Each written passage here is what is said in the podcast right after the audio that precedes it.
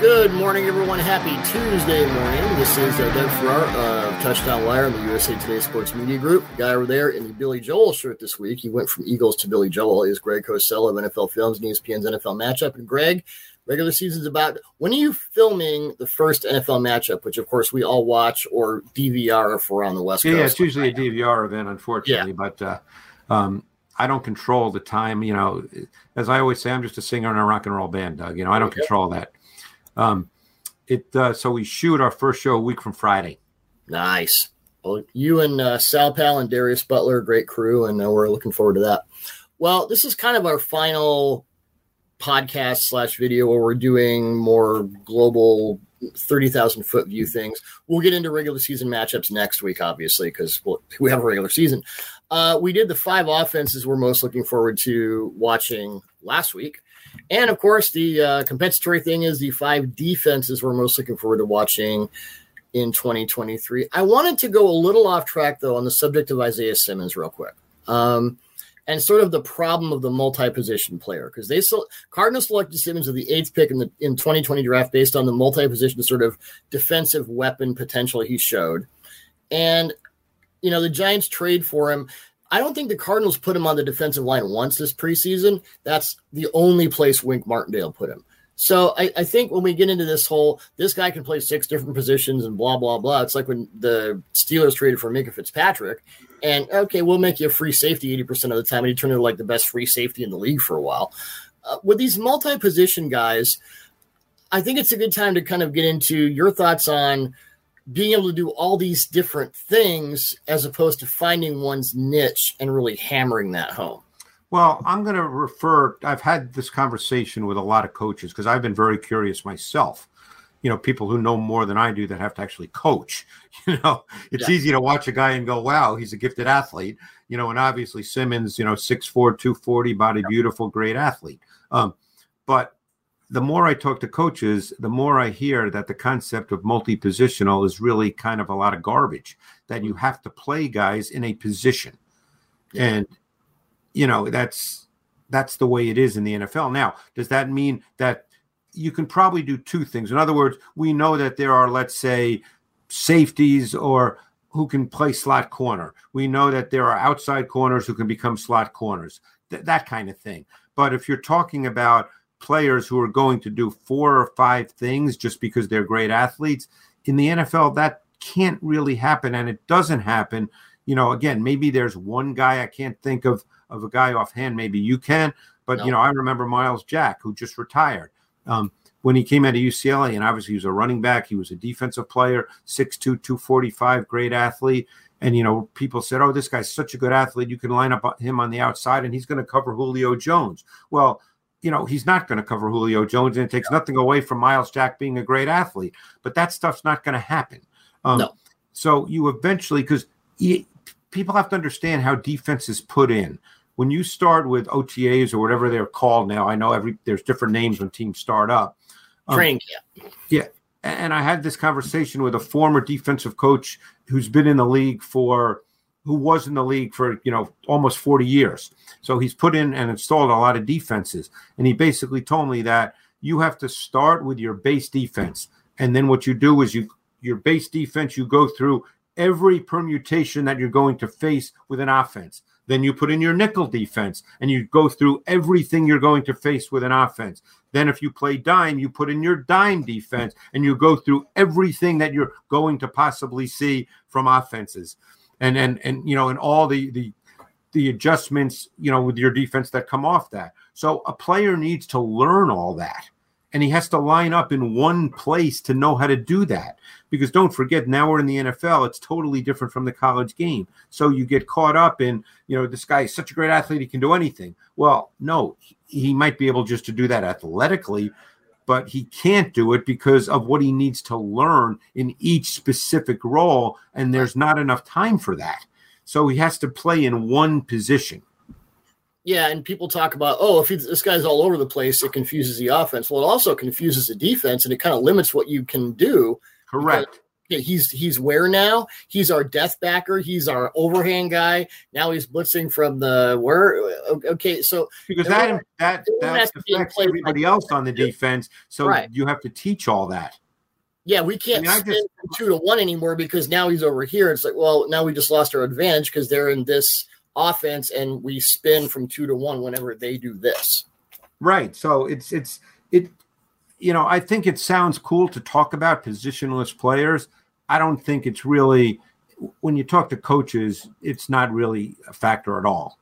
Not practical. Well, let's get practical with the five defenses we're most most looking forward to watching in 2023. Talked about a couple of these before, and defenses will be different. So let's start with the Dolphins. And last season, the Dolphins blitzed on basically a third of their defensive snap, which ranked third in the league behind the Giants and Cardinals. They played two deep uh, on 159 opposing passing attempts, which was fourth lowest in the league. And so you're going from the Josh Boyer, Brian Flores defense to what Vic Fangio does. Needless to say, this will be different. Although, look at the 2021 Broncos, which is the last place Vic coached, and he was running the defense. They were a little more single high and a little more blitzy and a little more man than what might imagine. I mean, Vic I would will, agree. Yes, Vic will more because we all would talk about the Fangio scheme. Vic isn't really like that. He's not that guy. He will tailor his scheme to his personnel. I mean, like we, we was with the Niners in the early 2010s, they were basically, you know, base nickel execution base come after you.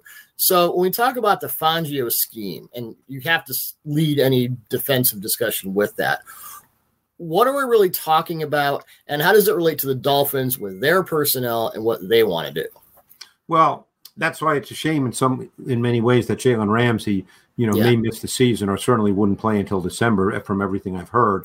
But they were going to have two corners that could line up and play man on the outside in, in Jalen Ramsey and Z, uh, Xavien Howard. Um, again, we I don't know, you know, none of us know now how Vic Fangio sees that, uh, but I think if you kind of look at the way people talk about the Vic Fangio defense, they talk about it as the starting point being a split safety structure, a shell structure. That's the starting point. But the thing that makes it so difficult is that's not always the end point. And, right. you know, what he's, if we're reducing this, Doug, to simplest terms, what basically that style of defense is asking quarterbacks to do is to have to read after the snap of the ball. Mm-hmm. And if you can slow down the decision making process or muddy the decision making process, um, then defensively, theoretically, you have an advantage. So, you know, the, I think the Vic Fangio defense, in many ways, like the West Coast offense, you know, right. is just kind of a a thirty thousand foot, you know, micro, uh, excuse me, macro term but there's so many elements and tweaks to it and different coaches i think probably take different parts of it and and use some more some less depending on their personnel. But you know a major part of the fangio defense is in some ways it's a zone based defense with man concepts because quarters at its core one way to look at quarters as its at its core is man with rules. Mm-hmm. So it's not man in the sense that oh you got him, you got him, you got him, but it ends up being man because you're matching somewhere along the line. You know, a term that's often used with that style defense is match, carry, deliver. Yes. You know, because you match, you carry, and then you deliver and at deliver that receiver times to someone else who right. then matches him. Yeah. So it's it has rules that you know that start as zone but end up being matching like man. Yeah, match quarters is uh, uh, our friend Cody Alexander, who we both know. Uh, I know he yep. was at the films recently. He has a website called Match Quarters, and there you yep. go. Um, this comes. We're not going to talk about the Chargers today, but we are going to talk about the Seahawks. Um, why? I mean, is it as simple as the light box thing as to why the quote unquote Fangio teams are vulnerable to the run, or is there more to it? Well, now you get into something that may be hard to to explain without people seeing it. But you know, if you're playing with with two split safeties, okay, I've, in quarters, technically safeties do have a run responsibility, but they have a sort of a secondary run responsibility because they're not a first or second level defender. So the way the way a lot of coaches talk about it is either the term gap and a half or cancel gaps. You have to find a way to play all the gaps with one less player. So, you know, everything becomes math and numbers.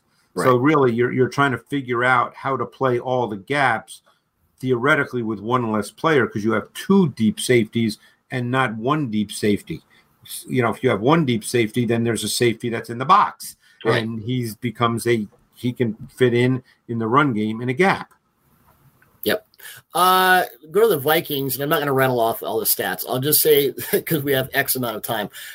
In going from Ed Donatell to Brian Flores, this is a similarly uh, complete. This might be the most drastically altered defense because Flores is heavy blitz. It's zero coverage, but as he has said, Flores really likes to, and he probably got this from Belichick. Um, the the zero coverage from which you can zoom out into different things. He's really adept. And I think when we talk about cover zero, we don't talk enough about the things you can do out of it to confuse quarterbacks. Well, you know, zeros become kind of an interesting thing because one of the things that the Dolphins did a lot of, and and I don't know if they catalog it as zero or not, but obviously when Flores was with the Dolphins, I assume you'll see a lot of the same principles with the Vikings because that's what he does. Right. Um, is he would you know put six or seven, sometimes eight guys on the line of scrimmage, and again, some way in protection, you have to figure out how to account for that because you don't know who's going to come and who's not going to come. So right. you have to figure out a way based on your film study to handle that. Um, but the thing is, is even when he did play what we might talk about as zero, you know what we saw a lot? We saw a lot of the defensive backs playing 10 yards off the ball. So they weren't necessarily in press. And it wasn't necessarily pure man. In other words, depending on how the routes played out, they might switch mm-hmm. because mm-hmm. it wasn't pure zero the way we think of pure zero you know, where it's hey, you got him, and and that's the way it is all across the field. So it has a zero look because there's no free player, there's no free safety in the middle of the field, but it doesn't necessarily play out the way we think of zero. Is the idea that to lure the quarterback into a false sense of whatever, like, oh, it's zero, I got this guy, and then all of a sudden. Well, the idea is to speed up the quarterback because at some point you are bringing people, you know, and you're bringing more than four at right. some point, and you're trying to uh, confuse the protection, maybe get somebody in clean, but at the very least, speed up the quarterback. Um, I remember having this conversation when I did the book, The Games That Changed the Game with Dick LeBeau, mm-hmm. and he made a, the point that, hey, when you blitz, and obviously Dick LeBeau, he, he didn't start zone blitz pressure, but he's the one who we think about when we think of zone blitz concept. Acknowledged father thereof, yes. Right. Um, you know, he said, look, you're in the NFL, you're not necessarily going to get guys free, you know, but you're looking for matchups that favor you and you're looking to speed up the quarterback, to speed up everything he does. Because if you speed up everything he does, then he's going to make mistakes. And right. you know, I think that's what you're hoping to do. Hey, if you can get someone clean because you've broken down the protection, that's great. And I think Brian Flores is good at that. That does happen at times, just as Wink Martindale is good at that at times, um, with the way that he structures his fronts to dictate yes. how teams will protect. But you're not going to do that, you know, 10 times a game. That that's it's the NFL. It's rare. There's a lot of smart coaches. So you're just looking to speed up everything and maybe confuse the protection and it's just you know, it just happens faster than the offense wants it to happen. It's almost like the drops in blitzes, the, the, the drops in blitz look affect the protections more than the straight blitzes because now you got an op, like a guard going, well, wait a minute, I thought I had him. Now, oh, oh, shoot, I was, and then he's past you.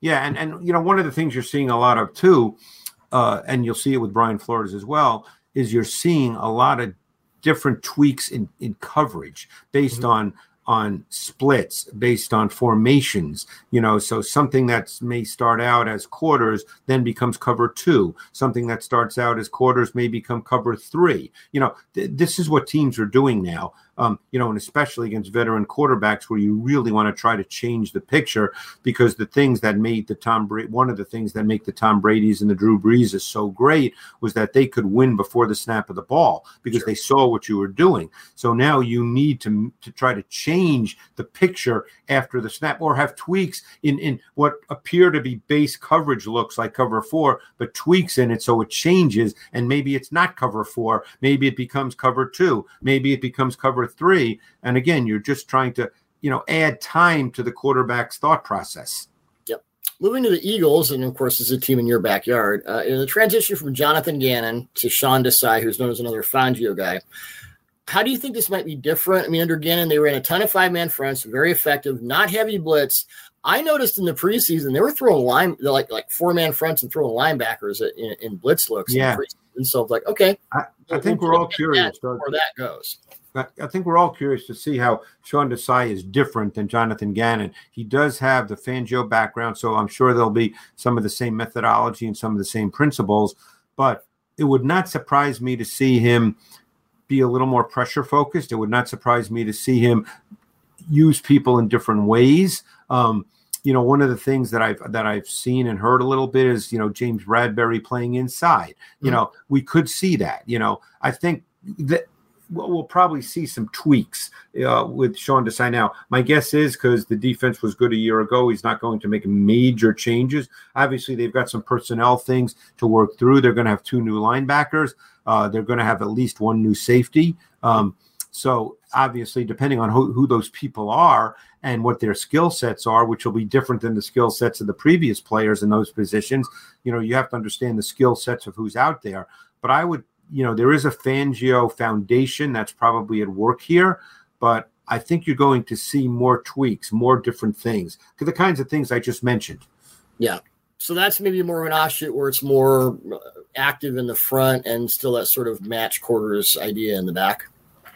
Yeah, I mean, I think they'll start with that, and then we'll see where they go. You know, I mean, it's uh, you know, I've been learning so much about defense this offseason, and it's got my head spinning because you know defenses are constantly changing because of offenses. You know, as, as you know from the book you did, um, you know, it, it, it's cyclical. It's all there's always changes that go on and different ways to try to do things. I mean, you know, like I said, I, I have spoken to a lot of defensive coaches, and they talk about the way they match up now, and you know, it's it's you know they're trying to find an advantage because you know it's a passing league, and the last thing coaches want to do is is be vanilla or give up 60 yard touchdowns. So they're trying to do a lot of things that cause confusion. And it's, you know, they're they're playing around you know they're way smarter than we are doug you know that's just yeah. the reality they're coaches yeah. and it's it's you know they're trying to figure stuff out they do this for a living and it's all very real so moving to seattle last season greg the seahawks allowed 4.9 yards per rushing attempt tied with the bears for sixth worst in the league based on the 2023 preseason i don't see that average improving much this regular season and when you i mean so they're going light both literally and sort of philosophically on the interior guys the secondary, the back, I mean, we know Tariq Woolen, uh, Michael Jackson, although he had kind of a weird preseason. Devon Witherspoon comes in, maybe outside, maybe slot when he's healthy. Um, I think the match carry deliver, they got that in the in the secondary. Um, and with Julian Love coming over, They've got Quandre Diggs, who in my mind is the best deep third safety in the NFL. Love comes over, so they can do more of that too high stuff. I think last year the Seahawks were kind of betwixt in between with what they wanted to do versus the personnel they have. By the way, I think the Vikings could run into that this year because they're maybe a year or two away from having the players they want. But with Seattle, what do you see just based on how they've put this together? Um, especially because they've got some interesting, you know, they brought in Dre'Mont Jones. They've got some interesting guys on the edge. But I don't know if just the I mean they brought Bobby Wagner back. Jordyn Brooks maybe there for week one. I, it's kind of like the middle of that front might really upend them. Possibly. Um, you know, I, the, one of the things that I've taken away from conversations with with coaches this offseason, defensive coaches, is that the corner position is now the most important position on defense because you can scheme pressure. Okay, you know, coaches can scheme pressure, um, but if you have to cover up for your corners, that limits a lot of what you can do because now your safeties are kind of out of the mix because they have to be involved in helping your corners. So now all of a sudden you've got less coverage options, you've got less pressure options. So, you know, I, I, think one of the things we saw a year ago is the Seahawks were not a big pressure team in no. term, you know, they certainly couldn't rush the quarterback with four, and they're hoping some younger players, you know, can can come along and do that. Um, they're hoping, um, and and I'm drawing a blank on his name, the Minnesota kid who's in his second year. Um, oh, Boye Mafe. Yeah, yeah they're hoping he can become a, a really Mike good. Been working with their edge rushers this preseason, and who better? And, and that's that's shown up. And Derick Hall, the kid they got from Auburn. And I love that kid on tape, by the way. Oh my god, the measurables, and it shows yeah. that he does a shot out of a cannon on every play. Yeah. So they've got some guys. Yeah, so they're hoping, of course, that they can do more. You know, get pressure. I'm talking about on third down. You know, long yard situations, create pressure with four as opposed to having to constantly scheme it. But you know, I think the corner position, we know what Woolen did a year ago as a rookie. Jackson was actually very solid a year ago. Yeah. Um, you know, I, I, almost wonder if he's hurt because the preseason was like, "Ooh, this is not." Yeah, and and I mean, you've indicated to me, I you know, that that Bryant, the other rookie who played in the slot last year, that they moved him to safety. They're kind of having him yeah. do both.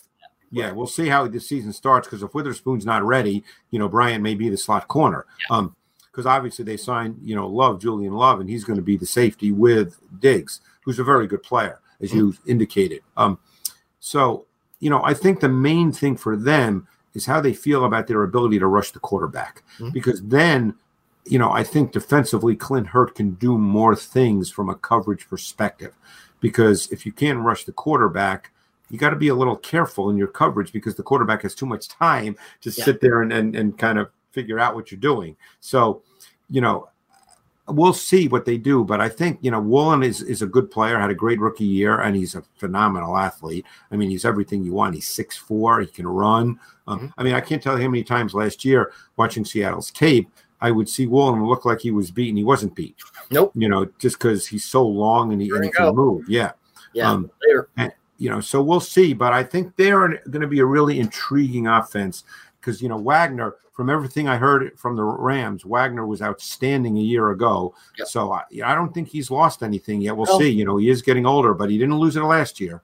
No, he's still. If you want to try a slant in his area, well, good luck with that. Um, he, he was never the thirty yards up the seam guy, but he's not that now. He never was that. He's more, you know, the box guy, but on a Hall of Fame track. We've talked a lot about the Fangio guys and different iterations of it. To oversimplify it, is the light box different coverage thing is it is an acquiescence to NFL offenses saying, okay, we're going to give up the run. It's kind of like the Belichick Thurman Thomas thing, right? Right. Yeah. Where we'll let Thurman Thomas run for 100 and whatever yards, but you're not going to throw on us. Is is the and again the Fangio? It, everyone does things differently, but that idea, that concept, is it sort of an acquiescence to yeah, we'll give up the run. We don't really care, but we're going to we're going to limit what you can do as a passer. Is that kind of the general idea? I mean, I think that's an element of it, but I also think the other thing with split safety, and which is, is really important, is you know when you play split safety, you take away the seams. Mm-hmm. And you know, I think what started to happen with cover three, and unless you're going to play, you know, the old Saban bromide rip Liz, where you have your your your hook to curl defenders in cover three run vertically with number two, you know, which teams do obviously, but it still creates some other holes. Um, so unless you're going to do that foundationally, you know, if you're going to play cover three, the seams are available, and you know, I think you don't want to give up seams. You know, I remember when when um, Rod Rust, who you know who that is, yep. um, he used to come sit with me. He passed away about five years ago, but when he quit coaching, he lived in South Jersey, and for about four Just or five Patriots years, Patriots head coach for a while, longtime defensive coordinator, kind of invented quarters, basically. Correct. That's that's Rod Rust. And he would say the first thing you should do as an offense, and he's a defensive coach, but he always said to me, as a defensive coach, you have to know how anything you do can get beat. You have to understand what beats what you want to do because you want to make sure that you don't get beat by that. Um, he said the first thing you should do as a coach, as an offensive coach in the pass game, is attack the seams and find out how a defense is going to play them. And you know, if you're playing straight cover three, kind of the stuff, you know, the cover three that's taught in high school, you, you know, where Country the corners have the deep thirds and the safety, the yeah. post safety has the, the the deep third, and your underneath defenders have the two flats and the hook to curls. You know, if you're going to do that, then you know the seams are available. So you have to an offense should attack the seams and find out how a defense wants to play it. And if you're playing split safety, obviously the seams are not there. The Cleveland Browns, Greg, we don't really talk about their defense because of the obvious story with their quarterback. Um, but in 2022, Myles Garrett was responsible for 18 of the team's 37 sacks, eight of the team's 23 quarterback hits, 47 to teams, 118 quarterback hurries. Not the ratio you want. So they bring in Jim Schwartz as their new DC. I want to get into Jim in a minute, but they also got uh, Za'Darius Smith, Dalvin Tomlinson, and Ogbonnia Okoronkwo, Okoronkwo, excuse me, as the other edge rusher. Smith is kind of an inside outside guy. Dalvin Tomlinson is that guy, just you know, the meat in the middle. Myles Garrett, we all know, is you know he's a he's kind of a marvel. But the combination of Schwartz and these new linemen and kind of a sneaky good secondary if everyone stays healthy, I kind of think this Browns defense might be one this year where everything kind of comes together. Yeah, it'll be a different defense. They got a lot of talent, by the way, but it'll be a different yeah. defense. So what you're going to do is see the wide nine. Okay, so you're going to have Garrett on one side and likely Darius Smith on the other side. He was um, already doing that with Za'Darius in the preseason, by the way. Yeah, yeah, yeah. So that's what you're going to see. Now, keep in mind, because of the wide nine and the structure of the front, more often than not, it's a single safety structure. But he has two safeties that fit what he wants to do because Grant Delpit can play in the box, and Juan Thornhill is a very good back end safety. That's what he is. That's what he did with the Chiefs. Yep. So you know that he has the people to do what he wants to do. And it's my understanding that he brought in jim washburn as a defensive consultant. And jim uh, washburn is the father basically of the wide i don't want to say that maybe he's not the first guy that did it but he's well known as the guy who you know really deals with that. And you know and he's he's tough and he gets guys we have to, to shorthand with father of with with football because everything has 11 fathers. right right. So i didn't really mean to say that yeah. but the point is he, he's a wide nine guy and they certainly with Garrett and Smith can do that. But because when you when you widen your front, now you're creating gaps, so you need that extra player in the box or to be available in the box, and that's why you tend to see more single high structures because you need the safety to be involved. But Delpit can do that; he's a big guy. Mm-hmm. Um, so you know, I think you're going to see a different defense. They tend to play a lot, a lot of zone as opposed to a ton of man. Although everybody plays man to some degree, but you'll see more zone. And he does a lot of cool things on the back end. I remember with Philly, you used, you know, I used to talk to Fran Duffy all the time, you know, and you know Fran, uh, Fran. with the Eagles in their video department, and Fran's phenomenal. And um, we would talk all the time about these coverage looks from Jim Schwartz, and we'd go back and forth. Is that cover two? Is that cover three invert? Is that you know? And you know he does does a lot of things that are kind of hard to figure. So you know that's what he does. Uh, but you're going to see a four man pass rush. I can tell you that. Well, they got Denzel Ward, who went healthy and you know on his game, right. a top ten corner in my mind. They got Greg Newsome, who I loved coming out of college.